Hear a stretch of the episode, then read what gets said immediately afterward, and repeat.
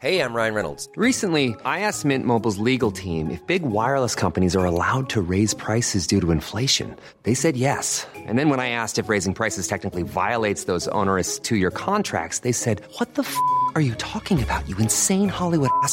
So to recap, we're cutting the price of Mint Unlimited from $30 a month to just $15 a month. Give it a try at mintmobile.com slash switch. $45 upfront for three months plus taxes and fees. Promo for new customers for limited time. Unlimited more than 40 gigabytes per month. Slows. Full terms at mintmobile.com.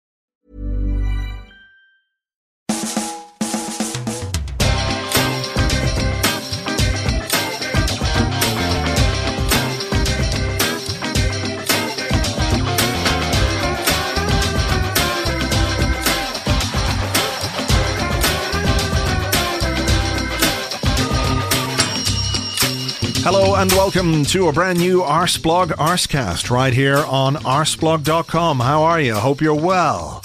It's an interlull, folks. We are right slap bang in the middle of an interlull. I did think it was going to be a bit quieter. You know, you win against Brighton 2 0, not the most uh, exhilarating, enthralling performance, but another win, another three points on the board, and you kind of ease yourself into an interlull where players are gone away. There's some World Cup qualifiers, and people will keep an eye on those things. But from an Arsenal point of view, and uh, certainly in relation to what's happening on the pitch, everything should have been really quiet. And I suppose it is really quiet when it comes to what's happening on the pitch. It's what's happening off the pitch that's creating all the headlines. We ran a story last week about how Stan Kroenke had made an offer to Alisher Usmanov to purchase his shareholding in the club. Just a little over 30% is owned by Usmanov. Uh, Stan Kroenke has 67% of the Arsenal shares. And if that bid had been accepted, that would have allowed Kroenke or would allow Kroenke to uh, purchase all the remaining shares and take the club private. Now, of course, there are privately owned clubs in the Premier League. You think of Chelsea, for example, and people will say, hey, that's uh, working out pretty okay for Chelsea. You know, they've uh, won some titles, won some cups, won a Champions League. Sorry, fucking Bayern Munich. How anno- how annoying are Bayern Munich? I'm sorry. Think about what they did with Manchester United and with Chelsea in the Champions League finals. What a pack of dickheads. Anyway, I'm getting off the point. What I'm saying is that there are football clubs that are owned privately. It's not necessarily, not in itself, a bad thing, but I think in the case of Arsenal, it would be a bad thing if Stan Kroenke were to own it outright. The plurality of ownership that at least provides some measure of accountability would be completely gone. Uh, he'd have to provide cursory accounts, n- nothing more than that. There'd be no AGM, no. He wouldn't have to answer to anyone because he would own the whole thing. So we're waiting after this story comes out. It was picked up by The Guardian. Amy Lawrence provided a bit more detail on the story, and we wait and we wait because the longer it goes without a response from Alisher Usmanov, the more worried you might get. Now, we ran a story on Arseblog News in August 2016 which suggested that Ali Usmanov was open to selling his shares and moving to Everton, where his uh, former business partner, Farhad Moshiri, who owned uh, part of his stake in Arsenal, they had a, a, company called Red and White Holdings. They were partners. Moshiri has gone to Everton, bought 49.9% of Everton. And the, the thinking is, of course, that the other 51.1% could be owned by Usmanov at some point. But at that time, after we ran that story, there was a, a, statement issued by Usmanov who said quite categorically that he was not going to sell. He'd purchased his, his shares in Arsenal, uh, not just for him, but for future generations of his family. That's what he said back in August 2016. So this time around, you're waiting for a statement from Usmanov because if there's no statement, maybe there's something going on. Maybe there's there's uh, discussions between the two men. And we waited a little while, and then the story came out. And I think the first thing that we need to say, or I need to say, just to make it really clear, is that I think it's a positive thing that Usmanov uh, has said that he's not in talks with Kroenke about a sale. This is exactly what he said in his statement. I would like to be clear that I am not holding any talks with Mr. Kroenke about a sale. Now, I think there's something quite telling about the use of the present tense there. Maybe it's just me fearing the worst, but it's not a I will never sell to that man. We know that they both don't like each other. There's a real, uh, real bad feeling between them, but there's, it's not categorical. Is it? It's not, I will never sell to that man. What's also changed is that his shareholding, which was in August 2016, one which was purchased for future generations of the Usmanov family, is now one that he would consider selling. This is what he said. This is the last line. Uh, he said, I would like to assure supporters that I'm open to various future scenarios, a constructive partnership with the majority shareholder. the purchase of his stake either alone or in a consortium, or if a party appears who shares my and undoubtedly the majority of fans' vision for the club, I could consider the question of selling my stake. Now, that is a big, big change in 12 months. From having no intention of selling and wanting to keep his shareholding for his future generations, for his children and his children's children's children's children, he's now open to selling. And I think that's something we, we really should be, be conscious of. The other thing that's popped up in conversation this week is the character of the people that own football clubs these days. And uh, I don't want to talk specifically about Usmanov. Uh, if you listen to the podcast that I did a few weeks back with James Montague, it's titled Billionaires. And we talk about Stan Kroenke, we talk about Ali Usmanov, we talk about the billionaires that now own football clubs. And it's not just billionaires, it's nation states, it's countries that own football clubs. And I think it requires a certain amount of mental gymnastics from all of us. Arsenal fans have, since Roman Abramovich took over at Chelsea, pointed fingers and talked about blood money and talked about uh, Chelsea being a club that was only formed when he took over, etc., etc. You know, it's part of the way that we view the opposition. But Chelsea fans, do they really care? Do they really care that he made his money in unscrupulous ways? That the close association Abramovich has, and Usmanov for that matter, with Vladimir Putin, is that a problem for them? Maybe it is for some of them, but most of them will look at the uh, trophy cabinet and say, well, that's the price of modern football. We see it at uh, Manchester City, Abu Dhabi, owned by Abu Dhabi, basically, where homosexuality is illegal. Is that a thing that football fans should be concerned about? I think it is. Are Manchester City fans turned away by the fact that the people that own and finance and run their club come from a country where homosexuality can get you thrown in prison? Clearly, that is not right. That's not something that we would tolerate in this society, the one that we live in. But the moral quandary you have as a football fan is do you give up on your football club because it's owned by somebody who you don't like? Paris Saint Germain? Were the fans of Paris Saint Germain, were they bothered by the fact that it was Qatar that have been bankrolling them over the last number of years, despite all the questions people have about human rights in that country? About the way that indentured slaves are used to build football stadiums? They got Neymar. They might win the Champions League. They'll probably win Liga. So do, do you care? Does success mean it's easier to overlook the people that own your football club. And I, I want to be clear, I, I really don't like Stan Kroenke. I think he's a terrible owner for Arsenal. I think he has displayed almost zero ambition for the football club since he's taken it over, bar maybe one or two articles or uh, statements released through back channels with relatively friendly journalists, and he'll say he's got great ambition for Arsenal to to win things, but never once has he demonstrated that. And at the time when it was coming down to Kroenke or Usmanov, it seemed Kroenke was the better man because he was going to let the people who run the club run the club because he didn't know anything about football. What did he know about Premier League football? But, you know, do you need knowledge to have a desire to win and to be ambitious? I don't know that you do. And he has sat far away, and I think there are issues at board level, there are issues at the manager level that we've seen down the years where perhaps a more hands on owner, even if he's not involved in the day to day running of the football club, he's there to apply the pressure to maintain standards to say, this is not good enough. If you don't achieve this, then you're out. And I don't think that's happened at Arsenal. I think we've we've coasted into a comfort zone and people talk about the players being in a comfort zone, but I think in some ways the manager is as well because even if there's pressure from fans, and I don't mean to say that like his life was comfortable last season, but he's had that assurance from Kroenke. Certainly Gazidis is. Ivan Gazidis paid almost a million pounds bonus last year. A million pounds of a bonus. £919,000 if we're being exact. Bringing his total salary to uh, £2.6 million. pounds. I mean, if we'd won the league, if we'd won the Champions League, if we had increased our commercial revenues by a huge amount, then you could say, okay, the man deserves a, a bonus of more than 50% of his salary. And I realize that bonuses are paid as part of salaries, etc., etc. But it doesn't send the right message, does it, when you finish fifth? and out of the Champions League for the first time that your chief executive, who was nowhere to be found, literally nowhere to be found, uh, during that difficult spell last season. He hid. He hid and he gets a, a bonus of a million pounds. And this is it all ties into the way that this club is being run. So I, I, I don't like the way that Kroenke runs this football club. But I also see someone like Ali Usmanov as as I mentioned in the blog the other day, if you're an opposition politician, right? It's easy to say the right thing. It's easy to promise the sun, moon, and stars because you know you don't have to. And Usmanov can sit on the sidelines and say, well, I would do this, I would do that, I would do the other. But that's easy because he knows he's never going to have to put his money where his mouth is. And I don't buy the idea that Usmanov cares about the fans. You don't care about the fans. They don't care. Kroenke and Usmanov and none of these people who own these football clubs really care about the fans.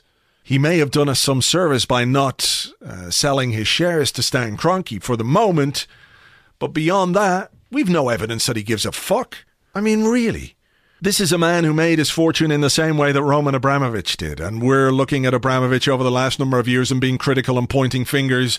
But because Usmanov is not Kroenke and nobody likes Stan Kroenke, people are willing to overlook that. And I understand it. I completely understand it. If you were to say your football club's got to be owned by a good guy straight down the line, loves his wife and 2.4 kids. Come on, that's not realistic. I know that. I know that people with big money and in big business are unscrupulous. I understand that. I know that it's completely unrealistic to think that Arsenal might have an owner or owners who would do everything out of love for the club, who would sacrifice their own f- fortune for Arsenal because they love it so much.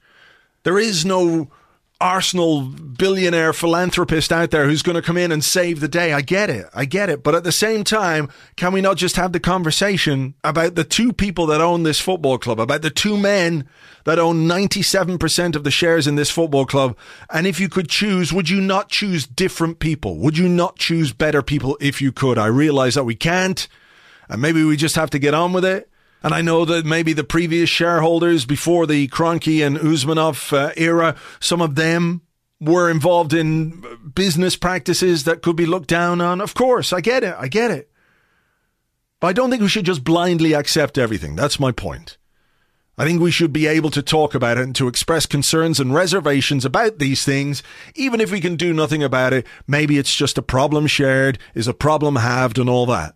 We've got our own moral quandaries to deal with when it comes to our football clubs and who owns them and who runs them and everything else. Anyway, I'm kind of ranting a bit here, and we might talk a bit more about the ownership situation with our guest. But first, let's talk to him about finances because that is what he does. He provides these forensic examinations of Arsenal's accounts and other teams' accounts as well. You'll know him off Twitter at Swiss Ramble. Kieran O'Connor, welcome to the show. Hello, Andrew. How are you? Well, thanks. And uh, Arsenal are in good shape financially. The uh, the results came out last week. Um, they were leaked online, actually, weren't they? There was something strange went on. Uh, the results came out a bit early, but uh, I, I, suppose the, the bottom line is Arsenal are back in profit, and that's that's a trophy we can all celebrate.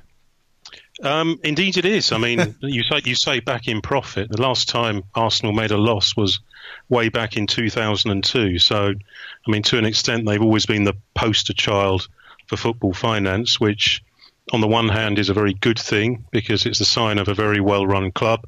On the other hand, um, I think everyone would like to see a bit more of that that um, financial wealth out on the pitch. Mm-hmm. Um, and you know these these results showed that Arsenal still have a fair bit of cash, not not quite as much as they had a couple of years ago, but um, but still more than enough to buy. Well, I was going to say two world class players, but in the current market, let's say one. Yeah. Um, but as you say, the results were pretty good. Um, the profit before tax went up from three million last year to forty five million um, which is impressive um, in anyone's language. Um, I mean, to put that into context, um, there's only one other club that's reported its 16 17 results to date, and that's uh, Manchester United. Now, their profit was a bit bigger at 57 million, but you know they they are um, a cash machine. Um, and if you look at the previous season's results, Arsenal's 45 million would have been ahead of all of them. Mm. Um, and, and, you know, to, to maybe put it another way, Um, the 45 million last season was more than the previous four seasons' profits combined. So, um, you know, really spectacularly good performance. Um, revenue was up about 20%, mm. which is worth 70 million to a record high, 423 million. It's the first time Arsenal's revenue has been above 400 million.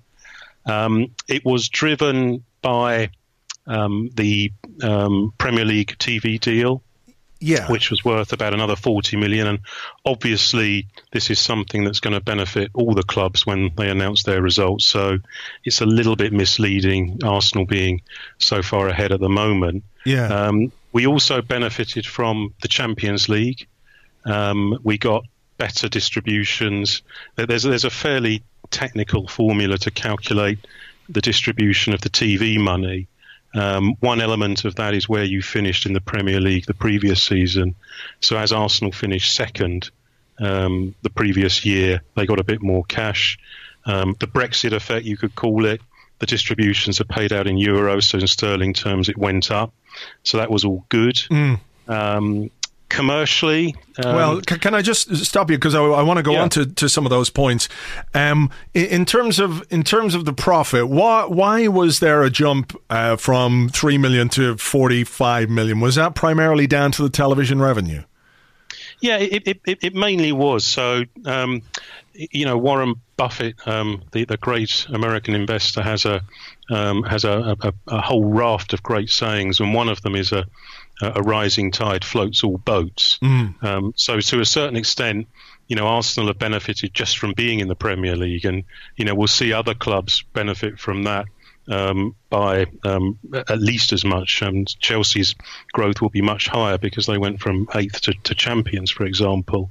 Um, the other element of the TV money, as I said, the Champions League, um, and you know that will hit us this year when we uh, because we've we've sort of dropped down to the Europa League. Though I must say, as a fan, I'm actually quite enjoying the Europa League. I've been, yeah. I enjoyed the Köln match and the the the, the Bate Borisov um, yeah. extravaganza. You know, seeing some of the youngsters um, uh, actually was was is sort of a bit more exciting in in some ways. It's just less familiar, isn't it? I mean, it's probably the first time ever that the word extravaganza has been used in in relation to Bate Borisov. But I do, I know, I know exactly what you mean. Just by by sheer virtue of being different, it is it's just a bit more entertaining. Exactly. So you know, financially, it's it's not great. Um, the club has estimated that being in the Europa League on a net basis will cost us around 20 million. Mm. Um, I think it might be a little bit more than that, but you know, there's quite a few factors coming into play. Would it would it be uh, fair to say that if if actually if there was a time to drop out of the Champions League and into the Europa League, it would be fair to say probably it would have had a lot more impact a few years ago. But now, because of the increased television revenue um, from the Premier League, it means that the gap between the Champions League clubs and those below the Champions League is not as great as it was. So perhaps this is something that we're better able to uh, to take on board. Yeah, that, I, I, guess that's partly true. Um, what what UEFA did with the the most recent TV deal was they deliberately gave a bigger slice to the Europa League to reduce that gap. Right. So that helps. Um, the second um, element which helps this season is because United um, won the thing last year and so qualify for the Champions League. There are fewer English clubs, so um, you get a bigger slice of the pie. Um, so from from that perspective, you're right. Um, I would say if, if, if we stay out of the Champions League for too long, mm. it, it's clearly not a good thing, particularly when it comes to securing good commercial deals. Yeah. Um, and this, of course, is Arsenal's Achilles heel when it comes to revenue. Yeah, the, the, the commercial revenue did go up, but only by 10%. And you have a, a, chart on the great Twitter thread that you did. You talk about the, uh, the commercial revenues. I mean, they're behind Manchester United, and everybody understands that Arsenal are going to be behind Manchester United from uh, a commercial point of view. But they're also yep. a fairly long way behind Manchester City, which I thought was quite interesting. They're more or less the same as Chelsea and Liverpool. Um, and we, we might talk about Arsenal's improvement, but I want to ask what what uh, in terms of the Manchester City commercial revenue, how I'm, I don't mean to cast aspersions at Manchester City, but I mean, how legitimate is that? Because we know United have been a behemoth for years. They were ahead of the curve when it came to commercials. Uh, City have only been, I won't say a, a, big club, but you know what I mean? They've only been around the top of the Premier League for uh, maybe less than a decade at this point. So, how have they built that uh, amount of commercial revenue? And is it all above board, dare I say it? Yeah, so I, I think you're right that, that, United are in a league of their own. They're about 160 million ahead of Arsenal, and there's no chance of catching them up. Um, City, um, I, I, would say there's a bit of a mixture. So it's clear that a lot of their deals um, have come from the country of their owner. Um, so from that basis, you can say, well, that's not, um, you know, that's not necessarily something that you would mm. um, appreciate. Um, however, what they've done, which is quite smart, is they've got a lot of um, medium-sized deals. They don't have like one blockbuster deal. Yeah. So if you compared them with Paris Saint-Germain, for example, um, they have this like 200 euro million deal with the Qatar Tourist Authority, um, and and that that that does have a bit of a smell about it, and, and, and, and, and UEFA did indeed punish them and say, look, that, that clearly is overvalued mates rates, call it what you will. Yeah. Um, City um, also, I think, to their credit, um, have an excellent commercial operation. Um, so they've secured a lot of the secondary sponsors.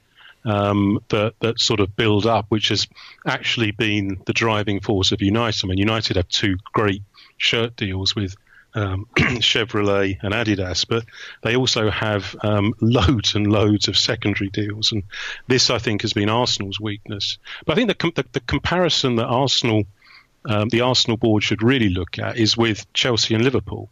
Um, so yes, you're right. We got a 10% increase, which it is pretty good considering that that you know that none of that is a, an increase in the main shirt deals. Um, however, it only brings us up to the same sort of level that Chelsea and Liverpool were mm. last year. Um, so you would expect them to be even higher when they, they publish their uh, yeah. 16, 17 accounts. And, and I think that legitimately we could aspire to be above them. Um, and I think that this it, it, it's a bit of an indictment of um, Arsenal's um, uh, management, and, and, and I would actually say Gazidis specifically. I mean, there was a there was a, um, uh, I mean, the full Arsenal report was published yesterday, um, which revealed that Gazidis um, uh, received a full package of 2.6 million, second year in a row, and, and I mean, he, he's trousered just about 10 million over the last four years um, which you know it's, it's, nice work if you can get it. But yeah.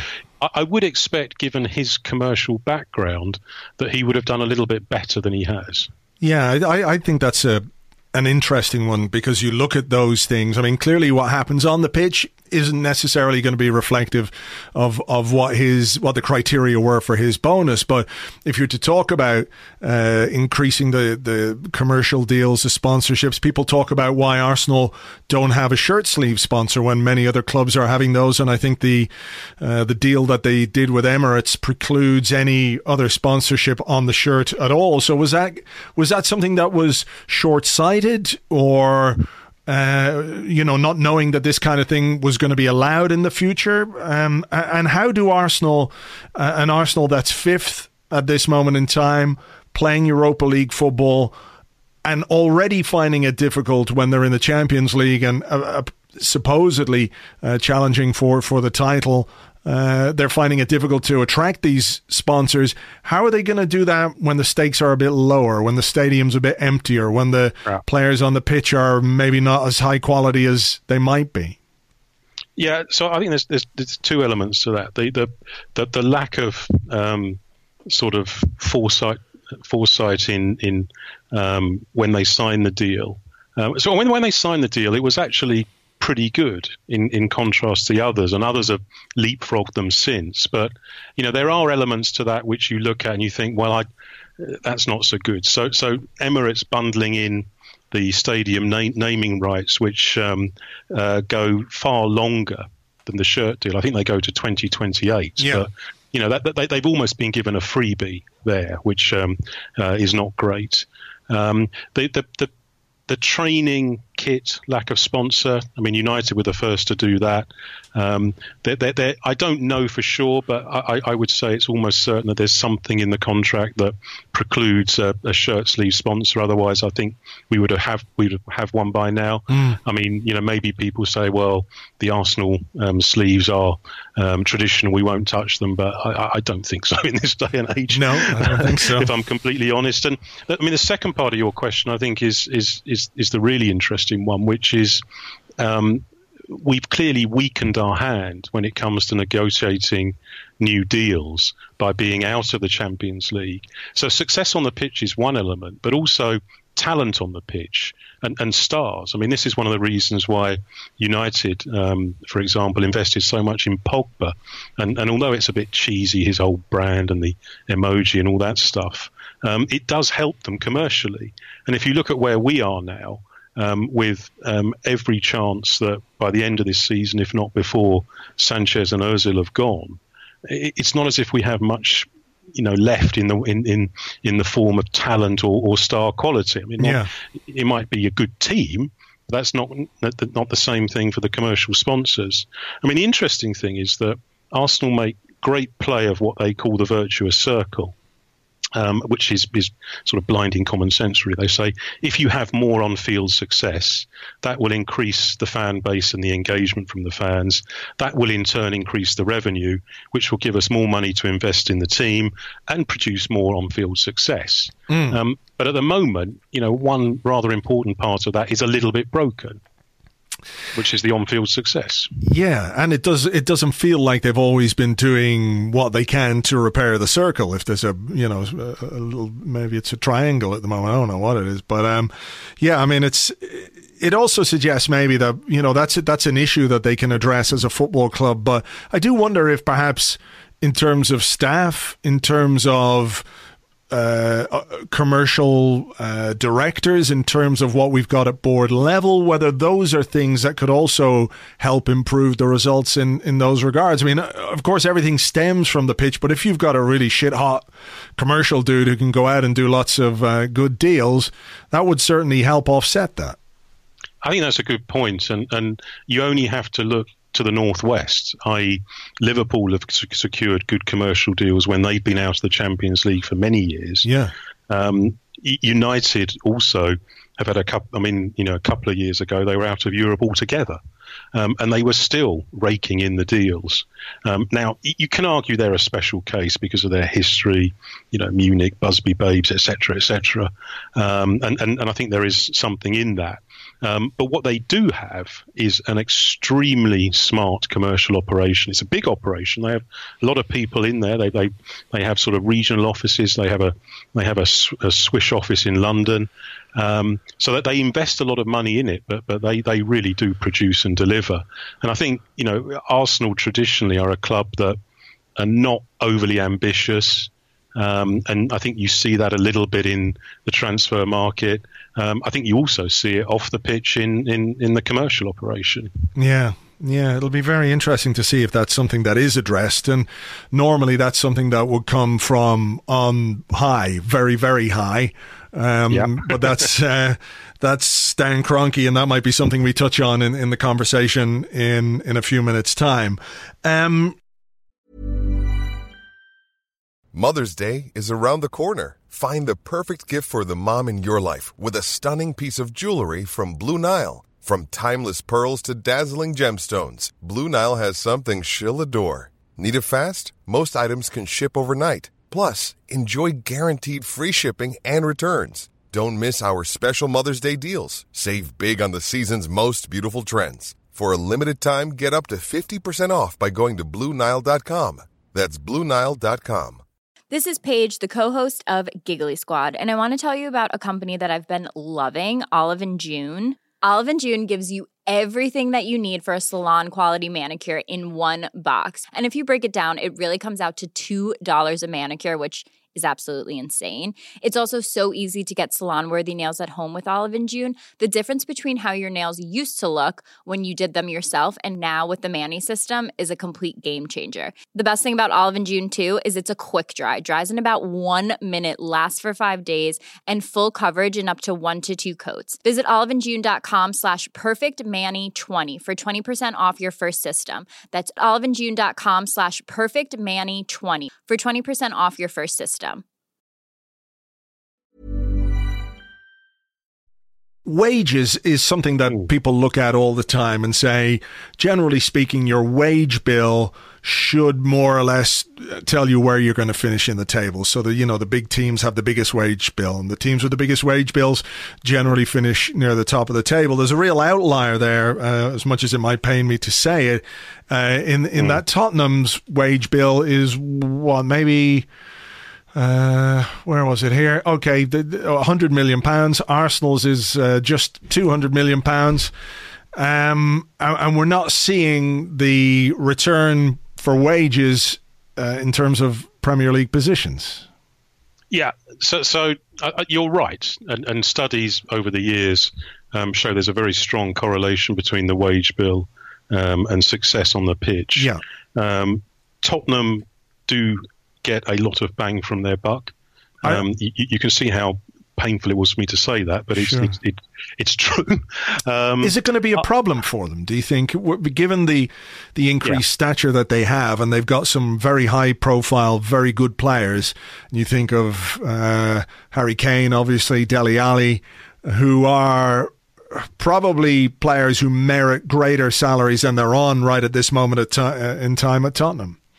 Yeah, I, I think it, it, will be a problem. They, they, they, I, Good. I, I, must admit, I, thought it would be a problem earlier. So I'm, I'm a little mm. bit surprised that they've managed to hold their wage bill at that 100 level, um, 100 million level, really, for the last four or five years.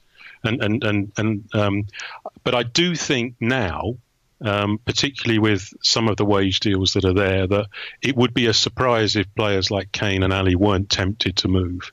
Um, and, and, I think it comes back to also the sort of success issue. So um, if if they don't win anything in the next two seasons, maybe even this season, I would say it would be almost certain that they would go, at least one of them. Mm. Yeah, well, that might uh, that might help their wage bill or help bring things back in line. Um, I mean, is it a case that Arsenal's wage bill, when we hit the end of this current season, is going to take a dip as well? Uh, particularly with players that have left this summer and. Uh, you know, with talk of big extensions for the likes of Alexis Sanchez and Mesut Ozil, they have not materialised.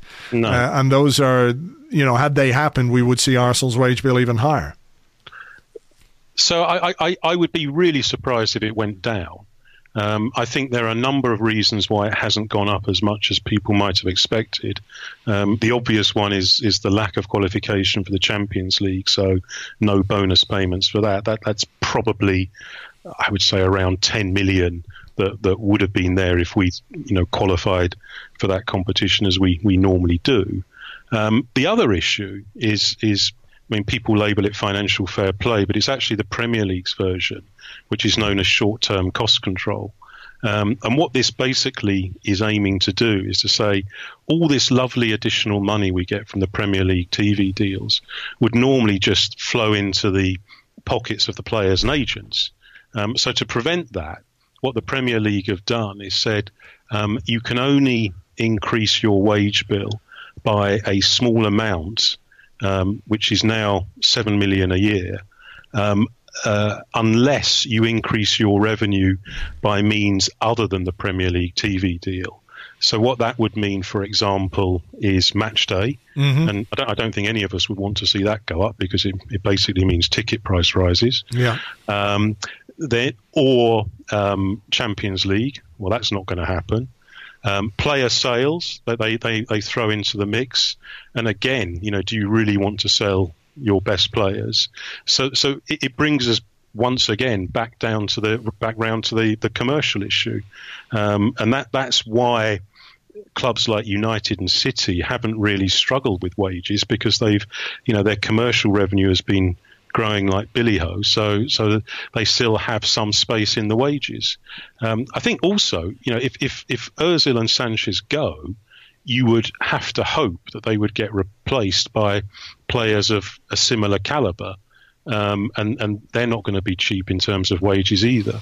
Mm, yeah, it's a good point, and I don't know. I, I, was thinking about that a bit earlier, and how how when it comes to next summer, are Arsenal going to cope with the loss of those two players and the two star players, like you say, the, the impact that it would have on the club from a commercial point of view, a reputational point of view. It feels to me like Arsenal need to do something in January. And I know it's not the ideal time to buy players, but I think if you are at the point where you're accept, uh, accepting Sanchez and Ozil are going to go, uh, I'm probably going to go in the summer, even if you would be keen on selling them or open to selling them in January. The players themselves might want to wait because they can leave on a Bosman and get the signing on fee. So it feels to me like Arsenal need to do something in January uh, let's say go and get Thomas Lemar in January because you've got time to prepare rather than doing it all at the last minute, as seemed to happen at the end of the, the transfer window this summer. In terms of what Arsenal have available to them in transfer revenue, there is cash there. There is cash. So, I mean, if you look at the balance sheet, um, there's 180 million. Um, it, it's a bit lower than the peak um, in 2015, which was about 230 million, mm. um, because we have actually um, started to spend money on players in the last three years. There's a re- been a really significant increase compared to the few years before that. But that 180 million, as, as the club is at great pains to emphasise, is a bit deceptive because you, you, you have to take off things like a debt service reserve, which is about 36 million. Mm. Um, there's money owed on transfers, etc., etc. Um, and and it's one of those questions that people often ask me. They say, "How much cash can we spend?" And it's it's genuinely an impossible question to answer because it depends on all sorts of factors like you know do you sell players do you build stage payments into your transfers are you willing to take on additional debt uh, that said um, right now i would say that arsenal could spend um, 90 maybe 100 million um, and and you know without sort of worrying about any of the other sort of uh, factors coming into play. Mm. Um, the AST has, has, has, done an estimate. Um, we, we do work independently, but we quite often come up with similar figures. And I think I read the other day that they came up with 90 million as well. So it, it's in that sort of ballpark. Right. Well, so certainly scope to uh, to do something in January, even if it's not the, the ideal time to, to bring in players. But uh, you know, I think yeah, you could you could buy um, 45 Rob Holdings. Well, there you go. There you go. Talk about putting an end to our injury problems. We'd have so much strength and depth. It would be amazing. Um, I mean, where, you know, let, put your um, Arsenal supporting hat on to one side and imagine that you're now making some kind of a decision for Arsenal Football Club and you're looking at the situation of Ozil and Sanchez. Mm. W- w- would you be tempted to try and sell them in January? Yes. You would? Oh, with, oh, without a doubt. Um, I, I, think that I, I mean, I, I, was I was disappointed both from um, a sort of businessman's perspective and actually an Arsenal supporter's perspective that we didn't sell them in the summer. Um, both, and, and my, both my thinking or? was, you know, you're leaving a hundred million on the table, which you know potentially goes down to zero if they run down their contracts. I mean, if we sell them in January, we might get a bit, but not as much as in the summer. And that's a hundred million that could have gone on finding some good quality replacements. Um, but but I also sort of think that they're probably going to be disinterested. I mean, Özil is carrying some sort of injury. I'm doing that quote marks by the way. Yeah, exactly. Um, Sanchez, I think, um, although a great player, has always had he, he sort of plays for himself um, quite a lot. Mm. Um, and I think that that might help us. You know, if he's playing for himself and he gets a goal, fantastic. But I, I, I would I would have um, I would have definitely sold them in the summer. And I think if the opportunity arises, I would sell them in January. Well, yeah, I mean, I suppose in some way it depends on how the season is going and how they're performing. Um, but there have been players in the past who've run their contracts down and uh, ended up marginalised, I think it would be fair to say, in the final year of their contracts because Arsene Wenger doesn't view them as players who are committed. And I think when it gets to the business end of the season, there's got to be that worry, doesn't there? That is a guy going to make a tackle? Is he going to give 100% uh, in case he picks up an injury? Of course, that's the risk that they run as well, though, isn't it? When they when they decide they're not going to sign a new deal. Signing a new deal gives you some measure of security, it gives you a wage increase. So, yeah. um, you know, it's on it's on them to an extent as well. And just a final thing in terms of finances, um, you know, we we as fans look at the team and we can always see somewhere that we could could view more investment as being worthwhile. But Arsenal have spent in the last three years, and I know the the ball or the goalposts have moved considerably this summer, and it probably doesn't sound like a huge amount of money anymore. But 203 million pounds on transfers in the last three years for a club whose, uh, you know, I hate to say net spend, etc., was not always that high uh, or whose outlay even was not always that high. Uh, it's been a it's been a fairly um, free spending three years. Mm-hmm. Yeah, I, I, think that's very fair, and and it's um, I, I, the last time I wrote a full blog on Arsenal, you know, as is my habit, I, mm. I, reached back to the 80s for a song title, and I went for New Sensation by INXS. And, and what I actually meant was it was a, a, a new feeling because Arsenal was spending money, big money, on players. Um, and as you say, it's over 200 million in three years. It's over 100 million in the 16 17 accounts alone. And, and, and, you know, I, I, I sort of looked at this over a, long period. And obviously, 200 million in three years, you're averaging just under 70 million a, a year. Mm. And in, in the seven years prior to that, the average net cash outflow was just 5 million. So it's a, it's a really, really significant change. And when the club says, look, we are spending money, uh, and it's a similar story, by the way, in terms of investment in infrastructure, they're right. Um, so what has changed is that they no longer spend so much on just financing the debt and the interest. That is still a burden for us, by the way. We still have to pay out about 20 million a year on interest and loan repayments, mm. which not uh, every other club has to do. Um, but it, it, has it has come down. And, and the other thing that we've stopped doing is just building up our cash balance. Yeah, yeah. Um, but uh, in some ways, though, it kind of feels like we're running to stand still as well, though, yep. doesn't it? You know, we we have increased the spending but then so is everybody else around us. And maybe it's an illustration, Kieran, that that while investment, of course, is important, it's not necessarily solely down to how much you spend. No. It's down to who is using the players that you spend the money on. I think that's absolutely right, and and I mean, I, I, I, guess what was disappointing to, to people like me that were just looking at this cash mountain accumulating was that if we'd spent it at that time, mm. it, it, would have gone an awful lot further, both in terms of um, you know how the transfer market inflation has has taken the prices to an astronomical level. Um, and also just in terms of some of the currency moves. I mean, you know, many of the players we buy are from abroad, and if you look at the euro exchange rate and what's happened to that, um, you know, the, the, the, poor old pound in your pocket doesn't go quite so far. Mm. Um, so I, I think you know that that that was disappointing. But also, if, if you're going to spend, you you have to spend it intelligently. Um, it is, to be fair, more challenging for English clubs. I mean, people will sort of point to clubs like Juventus and others on the continent saying, look at, you know, these great players they've picked up for, you know, 10, 15, 20 million. I mean, the reality is that as soon as an English club, particularly a big one, walks through the door, the price goes up you know, it's a bit like that that TV show. Uh, was it Harry Enfield? Where they say, oh, I, I, see you coming." Yeah. They see an English club coming, and they then they sort of say, "Right, you know, he, he's your price." Yeah, I mean it is. It's definitely a challenge, and I think, it, but it's a challenge for all the English clubs, and it's. Uh, uh, I think there are challenging times ahead for for Arsenal from a financial point of view, and how it's managed on and off the pitch. Um, well, look, thank you for the uh, the insight into the finances, and we might move on and, and talk a little more generally about Arsenal. Um, as a fan of Uh, it would be fair to say a, a, a fair few years at this point. well, since 1970, so yeah, a fair few. Okay, well, that's that's a fair few. I'm I'm, I'm being really you know diplomatic here. Um, generous, generous. Okay, that's even better.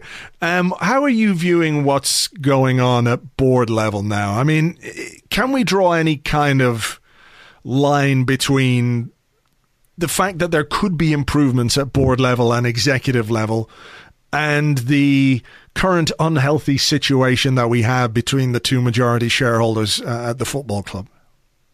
Well, it, it, certainly doesn't help, and we, we, we have these two majority shareholders, as you say, but but really all the power mm. lies with one, which is Stan Kroenke, who has a you know sixty seven percent um, stake.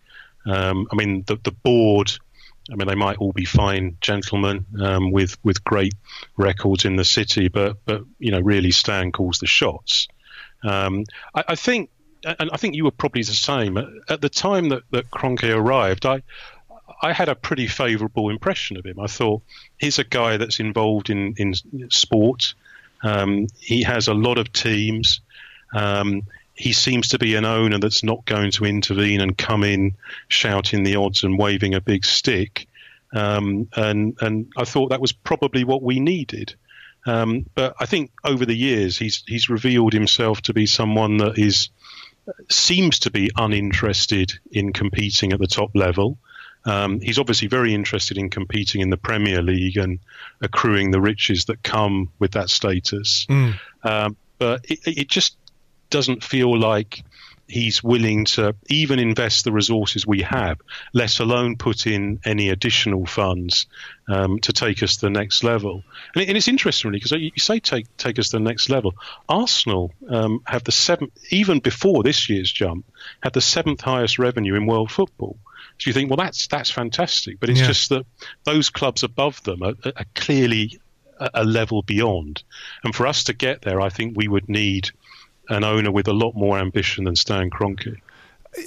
It does mean something as well, doesn't it, when the owner is ambitious? Because I like you, you know, when he came in, it was the idea that, well, here's an American guy, what does he know about the Premier League? But if he's going to let the club run uh, be run the way it has been run. And from from that business point of view, for the most part, you'd say it was a well run club. It was trying to prepare for financial fair play. It was living within its means, living within its natural resources, and and spending the money that it generated. But if you have somebody with more ambition, they could perhaps put some pressure on. Take that risk in the transfer market. Don't build up the cash reserves. Make be a bit more um, ruthless when it comes to certain players. Okay, yes. you've had your time, but now look, you go and we'll move you on for X amount of money. We'll spend a bit more money and bring in somebody better. And I think we've ended up in this kind of comfort zone from top to bottom where nobody really is putting pressure on anybody else. And all the pressure that comes on the club is external. It's from fans, it's from media, but internally, it doesn't feel like those uh, pressures are there. Yeah, it, it does feel very samey. And and you know, I, I, must admit, this season I've sort of found it quite difficult to get excited, even when we play well, because I just sort of think, well, it, it, it's it's going to be Groundhog Day again, um, and and I think that people sort of look at what could possibly change. There's obviously been a lot of talk about um, Arsene and and and you know whether he he going might be the catalyst for change, and and perhaps it would, but you know, at the same time, you'd still have the same um, board, the same governance, the same infrastructure supporting him, and, and the same, uh, as you put it, lack of pressure to, to, to, to excel. Um, and, you know, arguably, you can say when you look at Arsenal's financial resources, um, you know, we've performed at least at par, probably better than par most seasons. Um, but th- th- there's always been that sort of nagging feeling that if we just did a little bit more, I mean, how many times have people said, if we just had two more players, this would be a Premier League winning squad? Yeah. I-, I, think we need rather more than two at the moment, but there were sure. many years when it was always two. Um, and and uh, Kroenke, I, I think, unless the Leopard dramatically changes its spots, is not really the owner that is going to um, provide that sort of impetus. Arsene Wenger, you mentioned Arsene Wenger, and I, you know, I've been of the opinion that Arsenal could use a new manager for a little while, but he obviously decided he wanted to stay, and Stan Kroenke decided that he wanted him to stay. And despite the fact that I'd like to see someone new in charge, there's a part of me that is slightly terrified of it. Not because of change itself, but because I fear that maybe as a club we are not r- set up for it or mm. ready to make the transition from a manager like Arsene Wenger, who does so much, to the next generation of young dynamic coach who's going to need more people around him than we have at the club right now. We go back to the director of football stuff, and I do wonder sometimes if Arsene Wenger's decision to stay was based on his perhaps belief that the club's not ready to to, to take on a new manager in, in a way that he looks at uh, an absentee owner and he looks at a board that's made up of some old man, an Ivan Gazidis, and a young man in Josh Kroenke who again probably has no real knowledge of Premier League football beyond what he's picked up uh, from the odd board meeting when he's over. And th- th- I think that's uh, it's certainly we, something we've got to give consideration to. Yeah and I, and I think that the if and when Arsene does go um, that the club would not really just be replacing him. Uh, as you say, they would have to replace in a number of other key posts. Um, scouting might be one, mm. um, academy might be another. Um, chief executive, I, I, I, I'm really not sure about Gazidis because sometimes I think, well, he, he, really should be an awful lot more effective than he is. Um, at the other t- on other occasions, I think he looks like a man whose hands are tied and he's operating within a certain set of um, constraints. And if he was allowed to break free, maybe he'd do a lot, lot better. Maybe he'd be able to bring in a quality director of football, for example. Mm. Um, and and so, uh, it, you're right. There are a lot of imponderables about it. Um, after many many years, I, I, I, basically sort of came to the same conclusion as yourself. I thought that we should have a change of manager. Um, that doesn't mean I'm a sort of you know rabid Wenger must go, but I, I, I yeah. just I just feel like the club needs a change, and, and I would fully acknowledge that um, that might be a change for the worse. But I, I, just don't really want to go through the same sort of seasons as, as as we have been doing for the last few years. I mean, winning the FA Cup's great, and and you know p- people who support other clubs would be um, perfectly entitled to say, look, you know that that that's great. You know, what are you complaining about? Yeah. Um, but it just feels like the club should be aspiring to do a lot better. Yeah, it's always struck me that that considering the, the ambition it took to move from Highbury to the Emirates, the financial constraints, what constraints I think is a polite way of saying uh, what we did f- from a financial perspective. They were shackles. You know, the, the club was hamstrung for years financially just to get the money to move to the new stadium, to uh, to to compete, to put yourself in the same league as the big European clubs, to try and compete for the best players. And it feels to me like the people who came in after the stadium were built there. Kroenke, there, Gazidis, you know, uh, for the most part, all those old, old board members were gone. And these guys arrived and they had this beautiful new stadium and they had this massive, yeah. you know, uh, match day revenue and new sponsorship deals and new corporate revenue. And they kind of felt like, it, f- felt to me like they coasted rather than mm-hmm. continuing to push uh, the ambition that got us from Highbury to the Emirates. It, they, they went into it thinking, well, job is done and we'll just continue along like this. I think that's very true. And, and, and, and you're right to um, draw attention the fact that it was extraordinarily ambitious um, to do that move and, and, and to do that stadium move um, at such a high cost, um, keep it within Islington, you know, where, whereas the easier move might have been to move it elsewhere, but it was good to stay close to Highbury. Um, and all the time maintain a really good standard of performance. I mean, all those years qualifying for the Champions League with those financial shackles. I mean, there there, there was money available, but it, it, not not as much as there is now. Clearly, um, and and.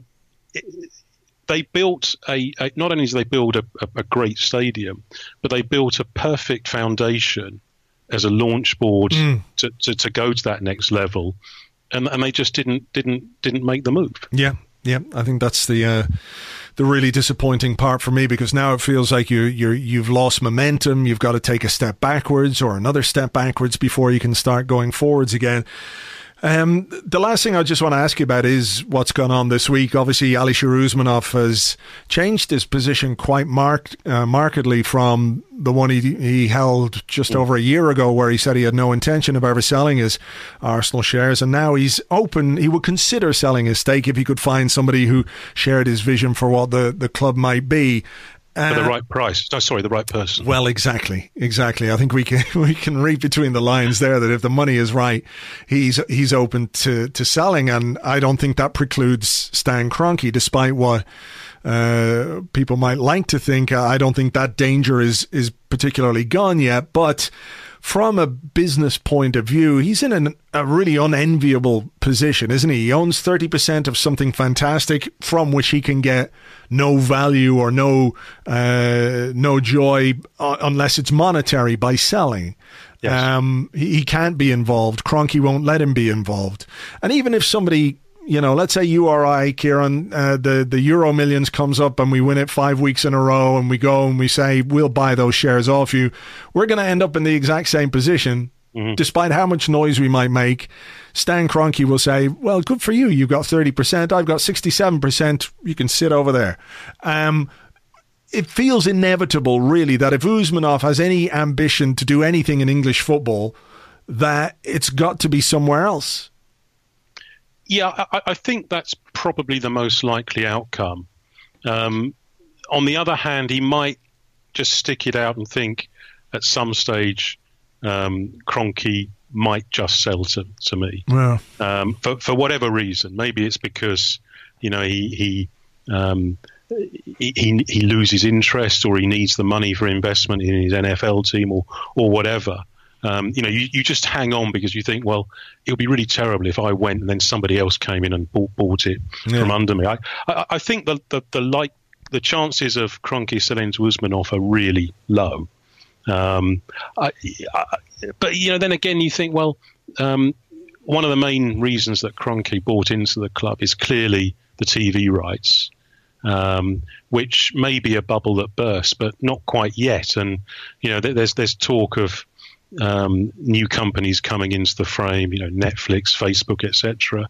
Um, so I, I, think for a while there's there's there's still mileage in getting more TV money, and the, the regulations from UEFA and indeed the Premier League are helping clubs make profit. So you know, Arsenal made a big profit. I would expect almost all the other Premier League clubs to also make money um, when their results are announced. Um, and and you know, at the moment, there's not really an obvious way for an owner to get the money out. I mean, Kroenke obviously had two years where he charged three million uh, for his um, uh, advisory fee. He yeah. stopped doing that now, but I mean, it's not huge money. Um, if he were to buy out Usmanov um, and have um, and get to 100%, could he, he could then compulsorily purchase the other shareholders. Um, he, he, would have the freedom to do pretty much what he wanted.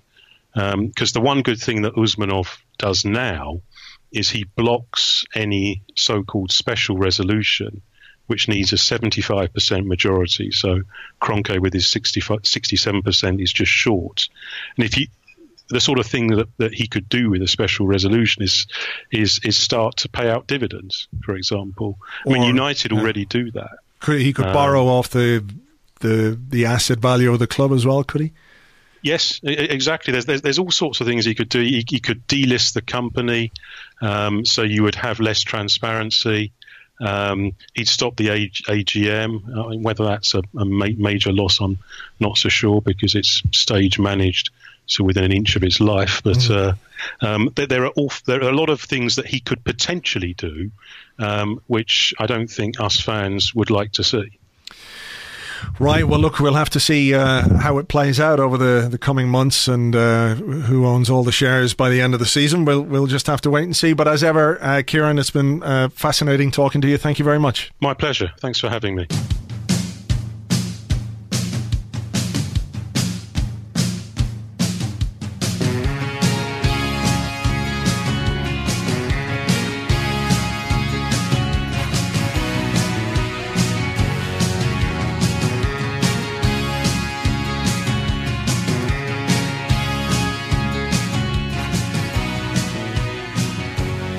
Thank you very much indeed to Kieran. You can find him and all his amazing work on Twitter at Swiss Ramble and on his blog, which is swissramble.blogspot.com.